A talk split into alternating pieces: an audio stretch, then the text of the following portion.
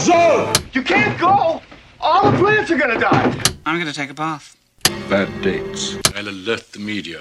Boys, keep off the moors. It's evil! Don't touch it! The name's Pliskin. No war! Hang on!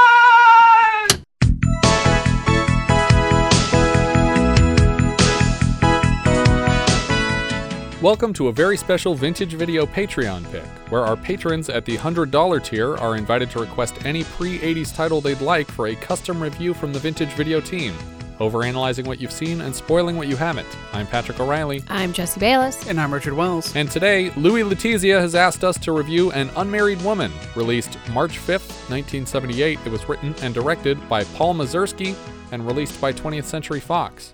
Between 1974 and 75, a divorced friend of Mazursky's was buying a home and was forced on the deed to include the phrase, an unmarried woman, with her signature. Mazursky found the phrase to be a compelling and stigmatizing title and began to interview several of his divorced female friends to inform the perspectives of the group of women at the center of this story. He has said that he did not set out to make a film glorifying the single life or vilifying marriage, but to show that women may have more options in their life that they aren't taking advantage of, and also to show the emotional cost of those options. He offered the lead role to Jane Fonda, who turned it down because it wasn't political enough, but when Mazursky met in person with Jill Clayburgh, he instinctively cast her in the part on account of her relatability and the natural intelligence she exudes in conversation. I think she's the perfect casting for this role. I agree. I don't think Jane Fonda's a bad fit either, and apparently Sally Kellerman really wanted the part, and I could see her working here too, but Jill Clayburgh, I think, is the best fit of those three. Yeah, I feel like of the three, Jill Clayburgh's the most down-to-earth of them. Yeah, so, and she was not a big name at the time too, so that the everyday woman could be like, that could be me. Yeah. The part of Saul, the artist, was offered to both Anthony Hopkins and Alan Arkin on the way to Alan Bates. I think all three fit fine, but I think Bates is the best choice of those three also. Mm-hmm. Mazursky immersed himself in New York City's Soho neighborhood to get a feel for the art scene and struck up a friendship with abstract expressionist painter Paul Jenkins, who was brought on to mentor Alan Bates in his painting techniques. The loft playing Saul's loft in the film actually belongs to Jenkins, and he was given a background cameo in the gallery party scene. The film shot for 10 weeks, and because she's in every scene, and also to affect her performance, Clayburgh did not take a day off for the full length of the production. The film was nominated for 3 Oscars, Picture, Actress, and Writing, and won none of them, but Clayburgh did take home Best Actress at the more prestigious 1978 Cannes Film Festival. She actually tied that year with Heaven's Gate's Isabelle Huppert for Claude Chabrol's Violet, or Violette. Mazursky was the only Best Picture director to go unnominated by the Academy that year. We open with some aerial establishing shots of New York. The camera floats over a jogging path, and we cut to a married couple jogging, Erica and Martin, played by Jill Clayburgh and Michael Murphy. As they jog, Martin steps carelessly in a pile of dog shit and takes off the affected shoe to claim it's ruined. For some reason, Erica has to take the shoe and rub it in some nearby grass for him. Is this the first time this guy stepped in dog shit? I feel like that's what you do. You just go rub it in grass and then wash it off. Just keep running and it'll just wear off eventually. Yeah, you don't have to lick it right now. You would lick it later. Martin starts ranting at the city in general and pulls out a cigarette. His wife advises him against smoking unless he wants to undo all the heart health he's earned on this jog, and he compares her to his mother, at which point she realizes she probably shouldn't be cleaning this man's shoes for him. Right? She tosses it at him, and he drops it right back into the dog shit. He accuses her of orchestrating the dog shit step, and when she calls him crazy, he tosses his shoe into the river to confirm the accusation. She walks away. I was more impressed that the shoe floated. Yeah. Like, do shoes float? I've never thrown a shoe into the water. I rarely throw my shoes in rivers, so I don't know. But you know what they say? If the shoe floats. It's a witch. He rejoins the jog, and they laugh it off. Why would I want you to step in dog shit? Well, that's a good question. Oh, God. I'm sorry. I'm not your mother. He proposes they break for a quickie, and we cut to them in their apartment later. Martin says he saw a doctor and he's supposedly fine. Their daughter Patty knocks on the door to announce that she is off on her way to school. She enters to kiss them each goodbye and infers from the absence of her mother's pants that she has just wandered into a post-coital chat. Yeah, I wouldn't even have kind of let her in the room, maybe? I don't know. I don't think they care. Did the earth move? Do you guys recall the last time someone made a joke about the earth moving with regard to a pleasurable sexual experience? I don't. Gas. Ugh.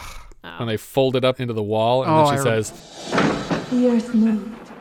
Oh, I have wiped that movie from my memory. I was unfamiliar with the idiom when we reviewed that film, but apparently the phrase finds its origins in Ernest Hemingway's "For Whom the Bell Tolls." And it means sex was good. You didn't figure that out yet? Yeah. Weird side story is that I'm getting my mom a custom wind chime. Yeah. And she wanted something like written on the part of the wind chime, so I was gonna. She loves Ernest Hemingway. So I was going to put a good quote. I was going to put a quote from Whom the Bell Tolls as a joke, but now note to self, do not use that quote. Also, don't use "for sale baby shoes never worn." Leave that off of there. It's like, this is the fucking most depressing wind chime I've ever seen. And the sexiest. Yeah. Body heat flashbacks. Sexy wind chimes. Martin kisses Erica goodbye and leaves for work. Left alone, the camera pushes in tight to Clayburgh's face as she suddenly impersonates an announcer at a ballet performance, and then she leaps out of bed to perform various ballet moves as she dances through the apartment. The long-awaited debut of Erica Benton. That evening, Erica enters a restaurant and walks to a table crowded with her lady friends. On the way, David Rasche is seated backward on a bar stool and tries to make a pass, but she deflects it. Erica's friends have an exciting update for her. Erica guesses Elaine and then Sue, but Jeanette is the one with the news. I met a man. Well, that's terrific. Well, there's a little problem. Turns out man is a strong word because her new boyfriend Steven is 19 years old. She currently has a 6-year-old son and knows already that introducing them will be an awkward moment if it goes that far. Evidently, Steven also lives at home with his parents. I couldn't tell if that was a joke or not. I don't think it was. Ugh. Jeanette says that on their date last night, Steven gave her a sensual massage during which she climaxed multiple times. Erica asks if Jeanette is sure the kid is being honest with her, and Elaine says no men are honest because all they care about is sex, but Sue disagrees. That's ridiculous. I know lots of men who are interested in other things besides sex. Name one. My husband. Erica accuses Elaine of being a man-hater, and Elaine asks if Erica thinks Martin tells her everything. I mean, what are they arguing about, though, in terms of his honesty? Honest about what? Just about his feelings for her and his situation, and if he's interested in continuing a relationship with her, I think. I mean, I guess I don't even feel like she says anything about his genuine feelings here. Yeah, but she doesn't make it sound like I had a one-night stand with a guy. She makes it sound like it's a burgeoning relationship. And I think her friends are like, is it, though? Yeah. Jeanette says, honesty or not, she's just along for the ride. Have fun, honey. The worst that can happen is it'll end. No, I think the worst that could happen is that his parents will find out. That night, Martin watches the financial news on television. Erica arrives home and calls out to her daughter to get no response. She tells Martin about Jeanette's younger boyfriend. 19 is 4 years older than Patty. Yeah, where's Patty? Their daughter's out on a date with her boyfriend, Phil. They kiss a bit in bed, and she reminds him that their daughter will be home any minute, and she has an early day tomorrow. He tells her she's giving him a headache, and then they hear Patty enter. She and Phil were at the latest Lena Wertmuller film, which at the time would probably have been 1975's Seven Beauties. Martin tells Patty about Jeanette's teenage boyfriend and asks if Phil would consider dating Jeanette. I don't know. You'd have to ask Phil. That's a good answer. Yeah. After he leaves, Patty mentions to Erica that her father seems sad lately. Back in bed together, Martin vents about every aspect of his life and his recent fantasies of dropping everything and starting a new career elsewhere. He assures Erica he loves her, and she's glad because her divorced friends don't seem very happy to her. They turn off the lights and begin to make love, and we cut to breakfast. Martin talks to Patty about her private school privilege, and she dares him to transfer her to public school. I'll go to public school. Okay, you're on. Okay. You think that's funny?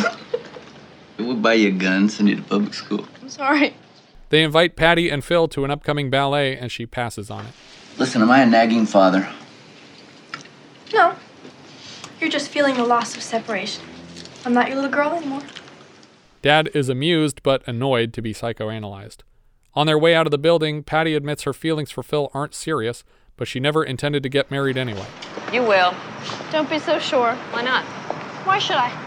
I mean, everybody I know is married, is either miserable or divorced. I don't want that. Oh, Patty, that's ridiculous. There's a lot of happily married couples. Name three. I'll have to think about it. Yeah. See you later. I like the writing here. I think it's pretty insightful. Yeah. I think for the time. I mean, I know that, divorce movies aren't uncommon for this time period, but I think, the daughter coming in and being like, why should I get married? Like, I feel like that's a pretty progressive plot line. And I do think that was part of the point of this movie, is that this was the generation where marriage stopped being like the obvious next step from graduating from school. And so I as much as like Mazursky has said that his point wasn't to vilify marriage, the point was just, hey, people can do whatever they want, you know? Well, and maybe not to vilify it, but to just, qualify it as not a necessity. Right. Sorry, if you're hearing the rain in the background, it just suddenly started pouring on the house and we record in a garage, so... That's fun. It has never rained before on the podcast. It did one other time, and I called it out when it happened. In 300-plus episodes. We live in California. That's how often it rains. When her mother can't name three happy couples, they part ways for the day.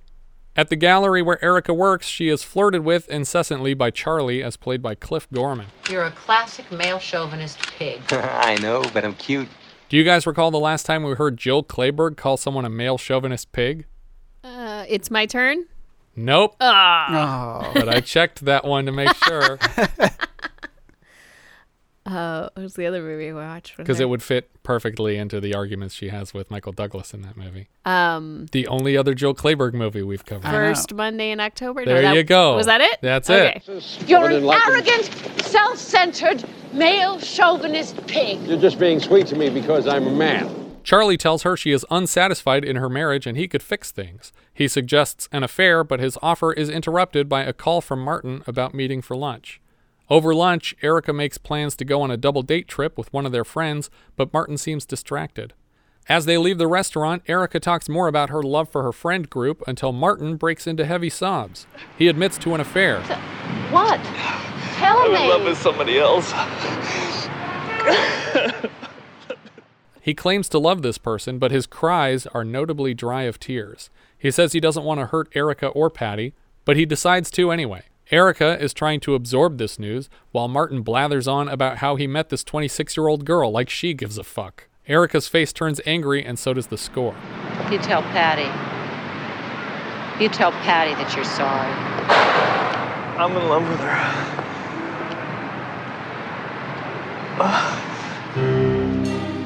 Erica turns and leaves him there, and we listen to a somber saxophone as we follow her around the city on her own. She manages to keep a strong face until Martin turns to walk the other way, and then she ducks behind a traffic signal to throw up. We cut right to sometime later with her friends at the bar, already fully up to speed. They have conflicting recommendations, with Elaine advising a quick and absolute split, while Sue advocates keeping the door open for a reunion. Well, the best advice was to get a lawyer right away. Right. And that's absolutely the best advice. Yep. Would you take that miserable bastard back? No. I don't think. The women complain that there are no world events to distract them from their personal lives anymore, even suggesting a war might help. Erica gives up on the chat and passes David Rasche again on her way out. Hello. Fuck you. I for sure assumed that she would strike up a relationship with this guy that she kept blowing off, especially as an actor whose work I know and enjoy, but this is the last we'll see of him in the film. This is also his first feature film appearance. At home, Patty tells Erica she and Phil had a fight because Phil is somehow defending her father for cheating on her mother. How do you even come to that conclusion? That's weird. For some reason, Erica tells her that Phil is a nice boy instead of telling her to run away from this person. Patty would be happy not to see either man again, and they cry together. I hate him too. Phil calls and Patty answers it, so Erica wanders to her bedroom mirror to talk to herself for a bit. Balls, said the queen. If I had him, I'd be king. Later, Erica sees a doctor and asks why she's always tired, I assume because in the 70s people weren't tired all the time. He blames her divorce. Their relationship seems fairly cordial until he ends it by asking if she's putting herself out there and even throws an invite to drinks. But I even just hate this, even in the context of all women's healthcare, where it's just like, yeah, you know, you're just tired because you're going through a divorce. Not maybe there's something physically wrong for you that I'm should bother to check for. No, you're a woman. You don't understand your body. I'll tell you just a sentence. Yeah, you're just overly emotional. That's all. Yeah. She's understandably grossed out by his offer. Is that a pass, Arthur? No, it was an invitation to have a drink. How come I never got an invitation to have a drink when I was married? Well, I don't know. I never thought about it. It's a pass, Arthur. A definite fucking pass. I just like that. Because by definite fucking pass, she means like, you're hitting on me, and also I'm fucking passing on that offer. Yeah. It's a good line. Yeah. But also, it's just...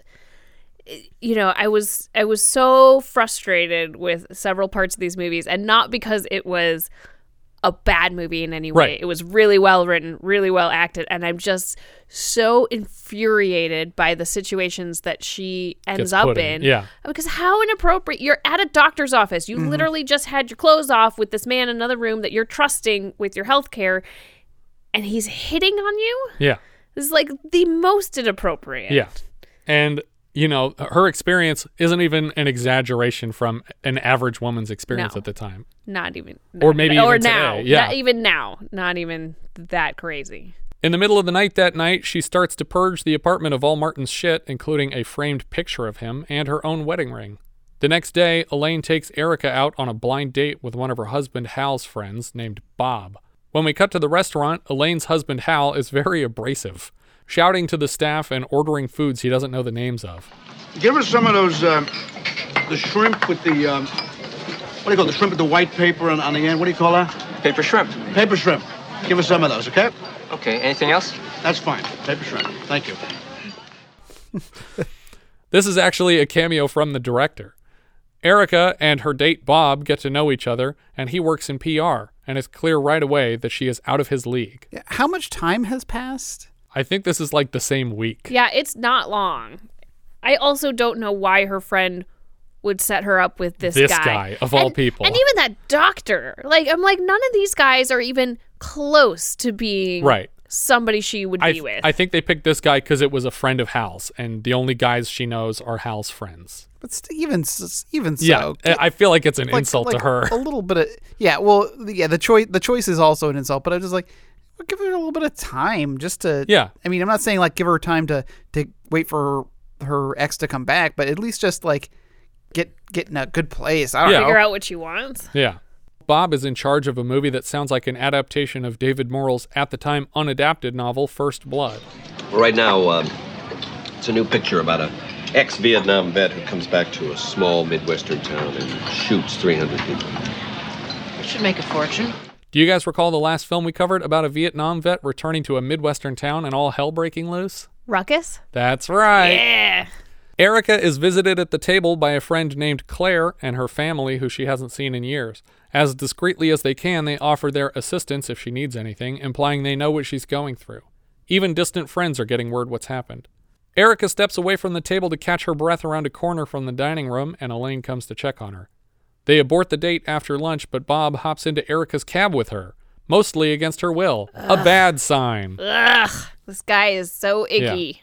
Yeah. And she's like, no, I'm fine, bye, and then he just gets in with her. On the way back, Bob keeps scooching up to her, and she asks him to back off. He makes her feel guilty for thinking the worst of him, and then basically jumps on her to forcibly make out. I'm crazy about you. No! You son of a bitch! Stop it!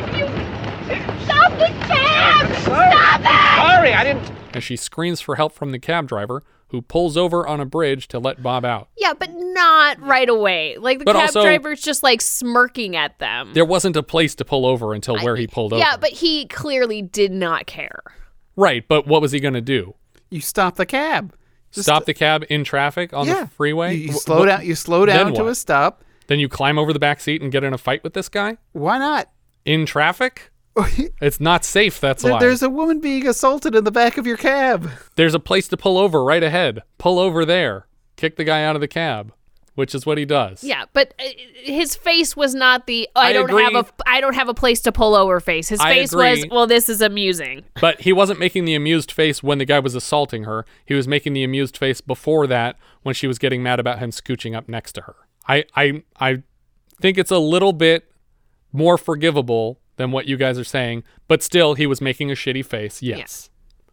But he still did what I think was the right thing, which is to pull over when there was room to safely pull over, and they kicked Bob out of the car.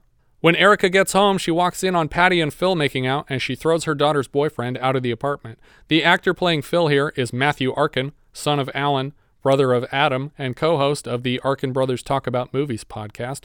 And in their review of First Monday in October, Matthew actually talks about the shooting of this particular scene and mentions that when she slammed the door, Clayburgh slammed it on his head as she was forcing him out of the apartment. Oops. And they had to stop down for a few minutes while he recovered from that because he was like dizzy from it. But he did say she apologized. With Phil gone, mother and daughter scream back and forth at each other about exactly how much control Erica should have over Patty's life, but Patty is a mature kid and realizes this is misdirected anger from her mother. Erica's anger breaks and she apologizes, even inviting Patty to call Phil back. Later, Erica meets with a therapist, and at first it seems like the joke of the scene will be that the woman is not responding to anything Erica says, but then I remembered that this is primarily a drama, and there is probably not a joke to the scene. No. And there isn't. The woman feels like an actual therapist, probably because she is one, and she's improvising most of her dialogue here. Claudia Weill, director of 1978's Girlfriend, and Clayburgh vehicle It's My Turn from our first season, recommended Dr. Penelope Russianoff to Mazursky, who worked 2.5 days on the film. In the past, Mazursky has made regular use on film of his own psychiatrist, Donald Muhich, or Muhich, including as a psychiatrist in Mazursky's Willie and Phil last season. After the film's release, Dr. Russianoff became a bit of a celebrity from her appearance here, and even brought in new clients as a result. Erica tells the story of getting her first period and then questions why she did. Her main complaint seems to be that her life went from entirely predictable to entirely unpredictable.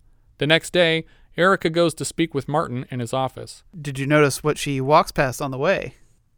On the street? Mm-hmm. No. It's a chock full of nuts. Oh, and do you remember the last time we saw a chock full of nuts? Escape from New York? Yeah. Is that where Kurt Russell met his wife? Yeah. Interesting. The next day, Erica goes to speak with Martin in his office. She's here to ask Martin to foot the bill for Patty to see the same therapist. He agrees without a fight, but her anger to be here across from him is still palpable. You really hate me, don't you? Yeah. I don't hate you. Oh. You were always a very compassionate man. Oh, wait a minute. How can you hate somebody that you were in love with for 16 years? It's easy. There's so many great lines in a row from her here. I just really love it. But it's like... first of all, he's such the perfect asshole that he's like, I'm not mad at you for what I did to you. It's like, what the fuck? And then when she says it's easy, I just love it. It's like, all you have to do is go have sex with a different person and then tell me about it, and then I'll hate you. That simple. He tries to make her feel bad for making him feel guilty, and I wanted her to just leave already. Like, your business with him is done. Get up and go. But he claims to still love her, and she's not buying it. She informs him that things with Marcia will not last as long as he expects them to, and he admits they're engaged. Well, I'm going to marry her. The awesome sanctity of marriage. I just love everything she has to say here is so perfect. She reminds him to call his daughter on her way out. Erica and her friends all sit on Erica's bed and talk about all the strong women they used to see on screen. Erica offers up Jane Fonda and Barbra Streisand as modern examples, and Fonda would actually be nominated against this performance from Clayburgh in the Best Actress category the following Oscar ceremony. Fonda took home the statue for her part in Coming Home. I think it's interesting to hear these lines now, because people would probably make the same argument nowadays and refer to Fonda and Streisand. Exactly. Patty enters the room and joins them on the bed. She jumps right into the chat unintimidated. Elaine is suddenly crying and admits to a complete lack of self-confidence. The girls try to comfort her. The conversation seems above Patty's understanding, so she steps away. Later, we see Erica in therapy crying. She explains the jealousy she feels whenever she sees people in love. She misses having a person to relay her day to and worries she tells her daughter too much. Her therapist admits to having been lonely after her divorce as well. She gives Erica permission to feel lonely in a very lonely situation, and Erica begins sobbing. The only emotion her therapist advises against is guilt. She has no patience for it. Erica also admits that it's been 7 weeks now and she hasn't had sex since Martin left. Her therapist asks if she feels sexy, and she does not. Erica makes the mistake of referring to her sex life with Martin as wild, and it strikes her therapist's curiosity. Tell me what you mean by that. What do you mean you were pretty wild?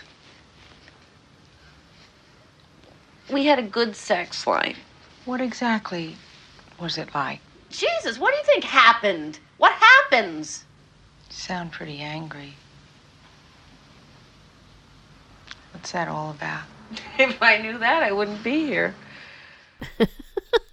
She recommends Erica socialize and see other men. I think that was to give her perspective on what wild is. Yeah. We cut right to Erica entering a dark bar. She orders a glass of wine when suddenly a friend calls from behind her. She joins her friend, Jean, and her friend's boyfriend, Edward, a painter by trade. Edward's been on tour with his art in Rome. Suddenly, Charles from the gallery enters, and Jean seems to know him too. They invite Charles and Erica along to a party at another artist's loft, and they both pass. When they're left alone together, Erica asks Charlie to buy her another glass of wine. She doesn't waste any time. Take me to your loft, Charlie. At his place, she rushes right into undressing to avoid losing her nerve. When she pulls her shirt over her head, it catches on her necklace and she can't get it off. Eventually, they're both laughing about it, and Charlie helps her escape. I like the sculptures that he has in the loft here. I assume they're his artwork. But yeah, they're They're wooden sculptures that look like drips, and they're pretty cool. Yeah. Before she removes her bra, she flips off the light. I don't get involved with my women. I'm a short-term guy. I don't fall in love. I want to get married. She admits that he will be the first man she's slept with beside her husband since they were married. On the way to the bed, she steps on a splinter, and he removes her sock to inspect the injury. She seems very ticklish and can't stop laughing at Charlie's antics until she is suddenly very serious and they start having sex. I felt that she was more laughing at how ridiculous Charlie was being. You like that? You like that, don't you? I think he's trying to be funny, though, here. Yeah, I feel like she was laughing at his attempts to be, sexy, because he's probably just used to bringing loose women up here, sure, and just this is dirty talk, this is what really gets women, and she's just so above it. But he's also doesn't seem dissuaded at all by her laughter. He's just whatever, that's good, that's better than you being mad at me, so I'm gonna keep it up. Hours later, she tells him she's heading out and she won't be back. She repeats his pre-sex disclaimer as an explanation. Why not? I don't fall in love, Charlie. I'm a short-term guy. The next morning, we see Erica jogging where we started the film, and at the top of some stairs, she finds Martin waiting for her. He tells her that a friend of his from work, about his age, dropped dead from a heart attack, and she doesn't care much. He says he wants to be friends, and she says she wants to be alone. They're offering him the dead guy's job, but he'd have to move, and she tells him go ahead. We cut away as the camera zooms out of a painting on a canvas. The artist here is Saul Kaplan, played by Alan Bates. We're now an hour and 19 minutes into the film, and finally getting the second billed actor. He asks Erica how his painting looks on the wall, and she says it's too high, so he says it's perfect, and asks her to lunch. We cut right to them redressing over glasses of wine in his loft. She admits that this is unlike her, but she's experimenting since separating from her husband. She tells him the sex was good, but that emotionally it felt empty, and then kisses him on her way out. We cut to an elevator with Erica and her friends. They're arriving at a party in an artist's loft. Erica leaves her friends with Jean and Edward by the door and connects with Saul Kaplan again across the party. Erica and Saul bump into Erica's therapist on their way back to her friends. When she reaches her friends, Charlie is sitting with them, and he's had a few drinks too many. Erica tries to introduce Charlie and Saul. In the foreground, Vincent Schiavelli reads a magazine with Sue. This is his only shot in the film. Charlie starts weirding everyone out and needlessly brings up his sexual history with Erica, so she tosses a drink in his face.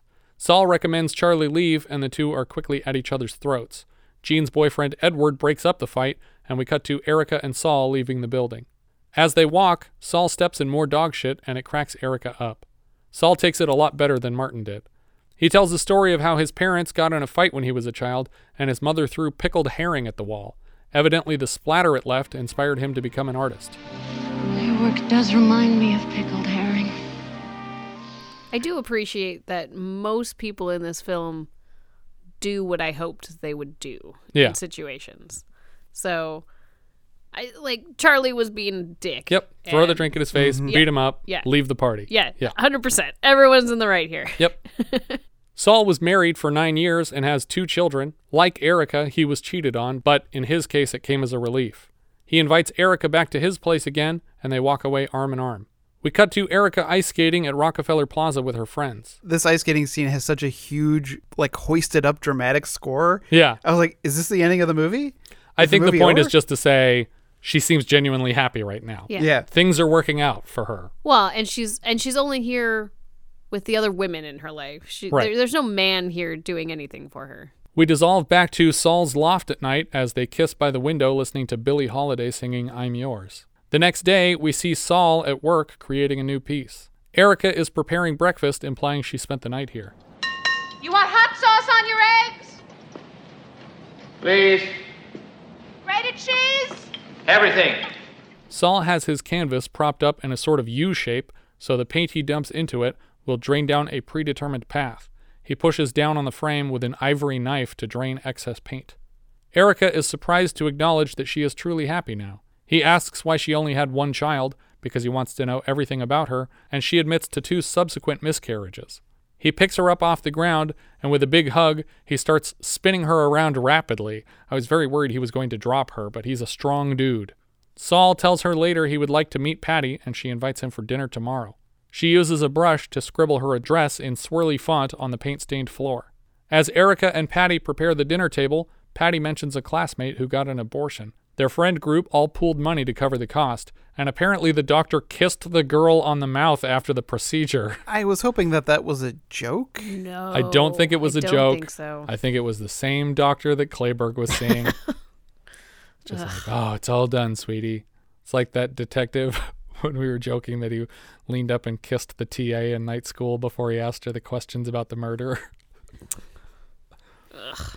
Saul arrives, and Patty immediately goes on the offensive. She tries to make things as awkward as possible for him. She tells him that he looks old for his age, asks him for drugs, and proclaims her virginity before Erica drags her to the kitchen. When they return to the meal, Patty is upset and eventually makes it clear why. It's obvious that you invited Saul here to prepare me. Prepare you for what? She thinks Saul is here to replace her father, and she doesn't think she needs another father. Erica insists that isn't the case and agrees to allow Martin to visit Patty at the apartment sometimes if that's what she wants. It's been 2 months. Why are you assuming? I mean, I guess she's still working through stuff, this is a lot for a kid to deal with, but why would you assume that the guy your mom's dating is they're going to get married? Yeah. Sorry. Behave like a 15-year-old.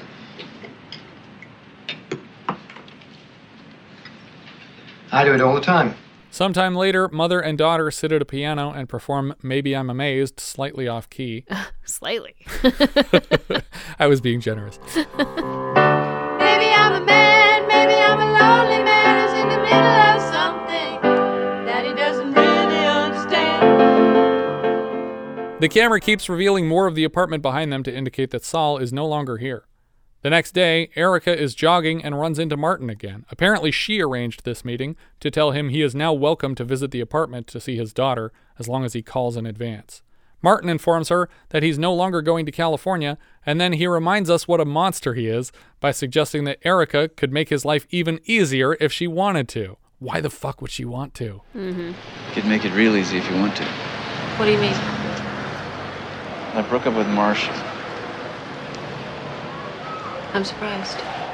He can barely stretch the lie 5 seconds before admitting that Marcia actually left him, which is, on the other hand, completely unsurprising. And what a jerk he is for trying to get credit for his girlfriend dumping him. Yeah. I want to come back. No. Will you think about it? No, Martin. He shares with her his fantasy that she would take him back and forgive him and to blame some kind of imaginary sickness for his infidelity instead of his general shittiness as a person. She seems like a smart character, and I honestly don't know how she stayed married to Martin as long as she did. Later, Erica walks with Saul and describes some of her financial woes. Saul insists that together they would have no money problems, but she doesn't want his money. He invites Erica and Patty to Vermont for the summer, and she's intrigued by the invite but reluctantly passes on it. She agrees to a couple weekends tops. They walk up to a band in the park and enjoy the music for a moment, and then sit down nearby, where Erica explains that in her marriage, she treated herself like some kind of a two-headed monster, joined at the hip with Martin in all things. Lately, she feels like her own person for the first time. Saul and Erica will be different from Martin and Erica. She asks if he has any interest in seeing other women, and he says he doesn't, and asks if she wants to see other men. And she says, "Not today. I'm getting a headache." We cut to Erica and Elaine doing a walkthrough on a new home. Erica mentions Saul's invitation to Vermont, and Elaine reminds her that a good man like Saul is rare in this city. She recommends Erica take him up on the offer. We cut right to Saul's loft, where he sits on the floor drinking wine when Erica enters. "You're looking very beautiful. But you're traveling awfully light." She's here to refuse his invitation, but she gives him a can of pickled herring as a gift. He begs her to come with him to Vermont, and even hurls the jar of pickled herring at the wall. "Come with me, for Christ's sake!" But she sticks to her guns and turns him down. He seems to understand and respect her decision after that point. I mean, it's very violent, the throwing the jar at the wall, but it's clearly a reference to what he said his parents did, and she doesn't seem that freaked out by it. Yeah, I don't think it was like anger towards her. Yeah, I think it was more like just a grumpiness, like, yeah. Come on, please. I do like that they went with this route for her choice. Yes, absolutely, yeah. Because, you know, I obviously it's completely different kind of movie if she ends up going with him. Right. Because she doesn't learn anything about her independence and what life is like without having to cater to. Right, she's just falling into the same trap that she was in before. Yeah. Although Saul seems like a better guy. No, he does seem like a much better person, and that's the problem. Is like you're kind of like, yeah, he is great. Yeah, you should probably keep seeing him, but it's like you're also great too. Yeah, you just go be you for a while. You need these boundaries, and you can't just give in to his needs. Right.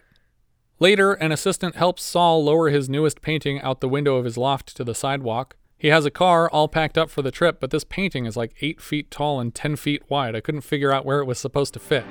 "Can you hold this a minute?" "Yeah." Saul gets in his car to leave, and when she asks what to do with the painting, he says it's hers. "Bye." "What about this?" "Oh, that's for you." "How the hell am I going to get it home?" "Take a taxi." He drives away, and we spend the last few shots of the film watching Erica try to carry an enormous painting through the city, struggling against breezes and crowded sidewalks. Witnesses to her efforts are amused, and the reactions look genuine, like these people weren't informed they were in a movie. Yeah. I think some of them might even be like, "Wait, Jill Clayburgh? I feel like I've seen you in stuff." In the very last shot, it looks like she's set the painting down against a traffic light and might be walking away from it. Yeah. I can't tell, because it like freezes on that. Hard to tell. But I do like the, well, first you get the sense that, you know, he's not upset, you know, like he's in a good place when he leaves her with this, yeah, because, you know, this is an amusing gesture on his part. And it's probably worth like $22,000 or something like that if she went and sold it. Well, and then on top of that, it's like, yep, you want your independence, like, here you go. Here's a joking way of me accepting your independence by showing you, go ahead, figure out how to do this on your own. Yeah. No, it's great. I actually like the painting too. Yeah. Most of the paintings are either Jenkins' original work, but I think somewhere I read that Bates was allowed to like choose the colors for the compositions that they use in the film for his own, what are supposed to be his own paintings. But I like the look of it. I feel like it's a neat piece. It's not something I would pay a lot of money for or anything. But yeah, that's the end of this movie. Do you remember the last time we talked about the end of An Unmarried Woman? My brilliant career. No. Are you saying that in like? No, we talked about the ending of this movie. Oh, okay. I was just making sure you weren't making a euphemism about the end of An Unmarried Woman. No. When was the last time we talked about a girl's ass? I don't know the last time. You don't know? Hold on. I was hoping you knew. I feel like there was something recent. Maybe not. Anyway. Oh, wait. Yeah. I know. What? The Boogans. The Boogans? We talked about an unmarried woman's rear end. No. That's what I was thinking of, but that's going to post after this. So okay. That's not it. That can't be it, because we haven't even talked about that movie yet. Anyway. Do you guys remember the last time we talked about the ending of Paul Mazursky's film, An Unmarried Woman? No, because I wouldn't have known it. Was it the last time we reviewed one of his talk about it. Films? Someone in a movie that we've watched talked about the ending of this film and called it out by name. Oh. Was it in Willie and Phil? No. Okay. I could tell you who called it out. Okay. I think it's a giveaway, though. She's only in a couple movies so far. Goldie Hawn. What movies have we done with Goldie Hawn? That's probably the biggest one. The one with the seal clubbing? No, that wasn't Goldie Hawn. She wasn't in that. Oh, that was Suzanne Summers, wasn't it? Yeah. And then she didn't work again for a decade. I don't remember covering. She was nominated for an Oscar for this role. Was she? Yeah. Oh, I feel bad. I don't remember. Private Benjamin, guys. Did you happen to see that movie Unmarried Woman? Uh-huh. Well, I didn't get it. I mean, I would have been Mrs. Alan Bates so fast that guy wouldn't have known what hit him. But then by the end of the film, she does the same thing that Jill Clayburgh did. But both of her men were complete monsters, so that's fine. I mean, I guess Albert Brooks wasn't a complete monster, but he was dead by the end, so she shouldn't stay with him. Yeah. Right? Yeah. Yeah. I really like this movie. I love the writing. I love that Paul Mazursky cared about these issues so early. I do feel like nowadays this would obviously be a woman director. Yeah. And I think the only reason that it isn't is because Claudia Weill was doing something else. Like, she would be the obvious choice for this, especially her work with Clayburgh and her work in this genre of film. I think it's phenomenally progressive for 1978, and I mean, I would be impressed with this film being made even now. So the fact that it was made this long ago and by a man is pretty impressive. And I love the cast. I love that she has this friend group of women who wouldn't be cast in these like central leadership roles in a traditional film. And they all had their own kind of different perspective, a different variation on each of the friend types, which I think each had a respectable opinion based on their experience. They were all three-dimensional characters that actually... Yeah, it doesn't pass the Bechdel test, though.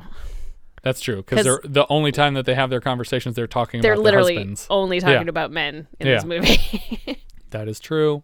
Our writer-director was Paul Mazursky. He's the director of Willie and Phil for the podcast, as well as Bob and Carol and Ted and Alice, Harry and Tonto, Next Stop Greenwich Village, and later Moscow on the Hudson, Down and Out in Beverly Hills, and Moon Over Parador. He appears in the film as Elaine's paper shrimp-loving husband, Hal, and we saw him last as Roman officer in History of the World Part 1. What do you mean, no? He was right. They send you to the lions.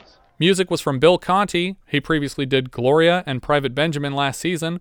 This season, he's done For Your Eyes Only, Victory, and he's back later for Carbon Copy and Neighbors. He also composed Harry and Tonto, Next Stop Greenwich Village, and most famously, the Rocky theme. Cinematographer Arthur J. Ornitz. He's a DP on a favorite of mine called A Thousand Clowns. We've seen his work so far in House of Dark Shadows, and he's back later this season lighting Tattoo. He also DPs The Anderson Tapes, Minnie and Moskowitz, Serpico, Death Wish, and Next Stop Greenwich Village. Editor Stuart H. Papp, or Pape. Before this, he cut Bob and Carol and Ted and Alice for Mazursky. We've also discussed his work in Carney last season, and later he cuts 8 Million Ways to Die, Moon Over Parador, Sister Act 2, Mr. Magoo, American Pie 2, and White Chicks. Jill Clayburgh played Erica. We've seen her so far in It's My Turn and First Monday in October. We'll see her next as Barbara Gordon, not that Barbara Gordon, in I'm Dancing as Fast as I Can, written by her husband, playwright David Rabe, and starring It's My Turn co-stars Diane Wiest and Daniel Stern. That film also represents the first screen pairing of Wet Bandits Daniel Stern and Joe Pesci. So I can't wait to get to that. Clayburgh also portrayed Ally McBeal's mother on that show. Her final feature film appearance was as Kristen Wiig's mother in Bridesmaids, though sadly she passed away at 66 from leukemia before the film was released. Her daughter Lily Rabe has been a featured player on FX's American Horror Story for many years now. Alan Bates played Saul. This was his first movie in the U.S. He was Gabriel Oak in the 1967 Far From the Madding Crowd. I knew you would like that. I figured you would perk up at Gabriel Oak. I did. You know that I was name. Like, I know that. And isn't that good casting, though? I really like him a lot. That makes a lot of sense. Actually, that's perfect casting. We've seen him so far on the show as Sergei Diaghilev in Nijinsky. I think that's the guy with the shock of white in his hair that we thought looked very... Sweeney Todd-ish in Nijinsky. He was also Claudius in 1990's Hamlet. I think that's the one with Ethan Hawke. Michael Murphy was Martin. Before this, we saw him as Melee Marston in our MASH Patreon review. He also shows up in Altman films Brewster McCloud, McCabe and Mrs. Miller, and Nashville. We also saw him off the clock when we watched Phase 4 last year. Yeah. More recently, he has appeared as JFK in The Island, 1998, directed by our friend Cyrus Narasta, not The Islands directed by Michael Ritchie or Michael Bay. And later, he's in Magnolia and the X-Men movies, where he owns the company that develops the cure for mutantism. Cliff Gorman played Charlie. Apparently, F. Murray Abraham auditioned for this part. I think he'd have been great, too, but I think I like Cliff Gorman as this, like, slimy guy. And, like, the hairy chest, I think, really works for him, too. Yes, it does. After this, he shows up in All That Jazz, and we've seen him already as the titular juggler in Night of the Juggler. More recently, he was Sonny Valerio in Jim Jarmusch's Ghost Dog Way of the Samurai. Patricia Quinn played Sue. She was Belle Starr in Zachariah, which lost a Patreon poll. Kelly Bishop played Elaine. Later, she is Marjorie Houseman in Dirty Dancing, Howard Stern's mother in Private Parts, and Emily Gilmore in 154 episodes of The Gilmore Girls. Lisa Lucas played Patty. Not many credits I've seen before or after this, except that she appears as Robert Downey Jr.'s mother in Hearts and Souls. So his mother is only in the very beginning of the film when she's giving birth. Mm-hmm. And then the ghosts attack her baby. No, but they attach themselves to the baby. Linda Miller played Jeanette. She was Catherine Spages in Alice Sweet Alice. We saw her last season as James Brolin's wife in Night of the Juggler. Most recently, she showed up as one of many cast members of Too Many Cooks. Andrew Duncan played Bob. Before this, he showed up in Love Story, The Hospital, and Network. We saw him last season as Charlie, a customer of Luke Fuchs' used car lot and used cars. Matthew Arkin played Phil of the Arkin acting family. We've seen him so far in Choo Choo and the Philly Flash, just wandering around in the background. And later he's in North and Death to Smoochie. Novella Nelson plays Jean. Weirdly, IMDb trivia calls this out as her final feature film performance, but it's only her second, and she's been in multiple films every year between 1978 and 2017. So, what? She shows up in Bonfire of the Vanities, Weekend at Bernie's 2. She plays a judge in David Wayne's The Ten. She also plays herself in a 30 Rock episode called The Moms. Raymond J. Barry played Edward. We saw him last season as Detective Gleason in Christmas Evil. Later, he's Tom Cruise's father in Born on the 4th of July. He's Captain Yardley in Falling Down. He played Senator Matheson in multiple episodes of The X-Files. But the line we quote most often from Barry's filmography comes from Walk Hard, The Dewey Cox Story. The wrong kid died. It's Dewey's dad. I also love him as Timothy Oliphant's father on Justified. Yeah. Written by our good friend VJ Boyd. Jill Eikenberry played Claire. She was Susan Johnson in Arthur earlier this season. That's the girl who he was engaged to at the time. That's the woman who meets her at the restaurant and is like, oh, so good to see you, and then doesn't come back. More recently, she was Hedda Gary in Diablo Cody's Young Adult. She's probably best known for her 171-episode run as Ann Kelsey on L.A. Law. Chico Martinez played the cabbie that you guys did not like. Nope. He played Bobby Del Rios in Sorcerer and Man on Street in The Howling. Vincent Schiavelli played Man at Party. He was in The Gong Show Movie and The Return last season, and American Pop, Choo Choo and the Philly Flash, and minisode Seed of Innocence this season.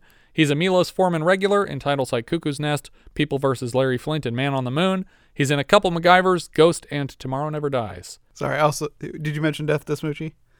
Oh, no, I didn't, but he's in there, too. I never saw Venice. He's in there with Matthew Arkin. Marianne Mueller-Lyle played another party-goer. She made uncredited appearances in Hero at Large, Willie and Phil, and Stardust Memories last season, and Arthur and Endless Love this season, all uncredited, all five of those. She doesn't have many huge credits, but I recognize her IMDb picture from her turn as Wrong Sarah in The Terminator. She's also the tattoo artist in Memento. David Rasche goes uncredited in the film. He was a stopwatch producer in our first film, Just Tell Me What You Want. He was Sledgehammer on Sledgehammer, Bernard on Bored to Death, Jim Marwood in Veep, and we just saw him as Eddie White, the pimp, in Honky Tonk Freeway. He's currently Carl Muller on Succession. I think that's everything for An Unmarried Woman. Thanks again to Louis Letizia for their generous contribution to the show. If there's any title you'd like us to review, our top Patreon tier includes a custom review of any pre-1980 title. If you have any thoughts you'd like to share, we are Vintage Video Pod on Twitter, Facebook, Instagram, YouTube, and Letterboxd, where, as I've said before, you can find each of our full movie rankings for the year. We can also be found at vintagevideopodcast.com. Thank you so much for listening, and I hope you'll join us next time when we'll be discussing Whatever You Choose. We leave you now with a trailer for An Unmarried Woman. This is Erica Benton, a lovable wife, baby, I'm amazed at the way you... a wonderful mother. She's uninhibited, unpredictable. You're not getting enough. Unshakable. I think you ought to have your eyes examined. And unprepared. What? Tell me. I'm in love with somebody else. At first, I thought it was just a thing. But it isn't. I'm in love with her. 20th Century Fox presents Paul Mazursky's An Unmarried Woman. Doing out by yourself? Getting divorced. What happened? He was buying a shirt in Bloomingdale's and he fell in love. I'm sad, I'm lonely. It's certainly okay to feel lonely. It's really okay to feel anything. Anger. You really hate me, don't you? Yeah. Depression. It's over, kiddo. For good. Are you seeing other men yet? No. Oh, God, dating. It's a silly word. I'd risk it. I'd risk it with some new men. Men, huh? Why did you move closer to me? I don't know. I guess I want to be closer to you. Don't, Bob. I'm afraid. I am what I am. I make no bones about it. Charlie, I'm very nervous. Your talking is just making me more nervous. Okay. I'm frightened, I've only slept with one man in 17 years. Everything seems very different. I'm not able to know what's going to happen. Now it's like every day is like... The sex was very good. I want you. You know that. Yes, I'm getting the message. Do you want me? My head tells me to slow down. Am I only a sexual object to you? Now you're... right. Willful, curious woman. Who is also a sexual object. Do you want to see other women? Do you want to see other men? Not today.